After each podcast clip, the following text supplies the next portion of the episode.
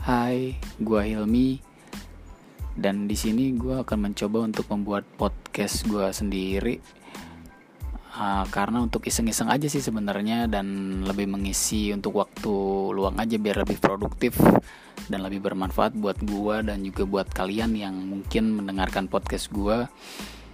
So di podcast gua ini uh, di setiap episodenya bakal random banget, nggak ada tema ataupun hal-hal yang memang khusus dalam podcast ini. So, buat kalian yang mungkin aja mau dengerin podcast gue, stay tune terus aja.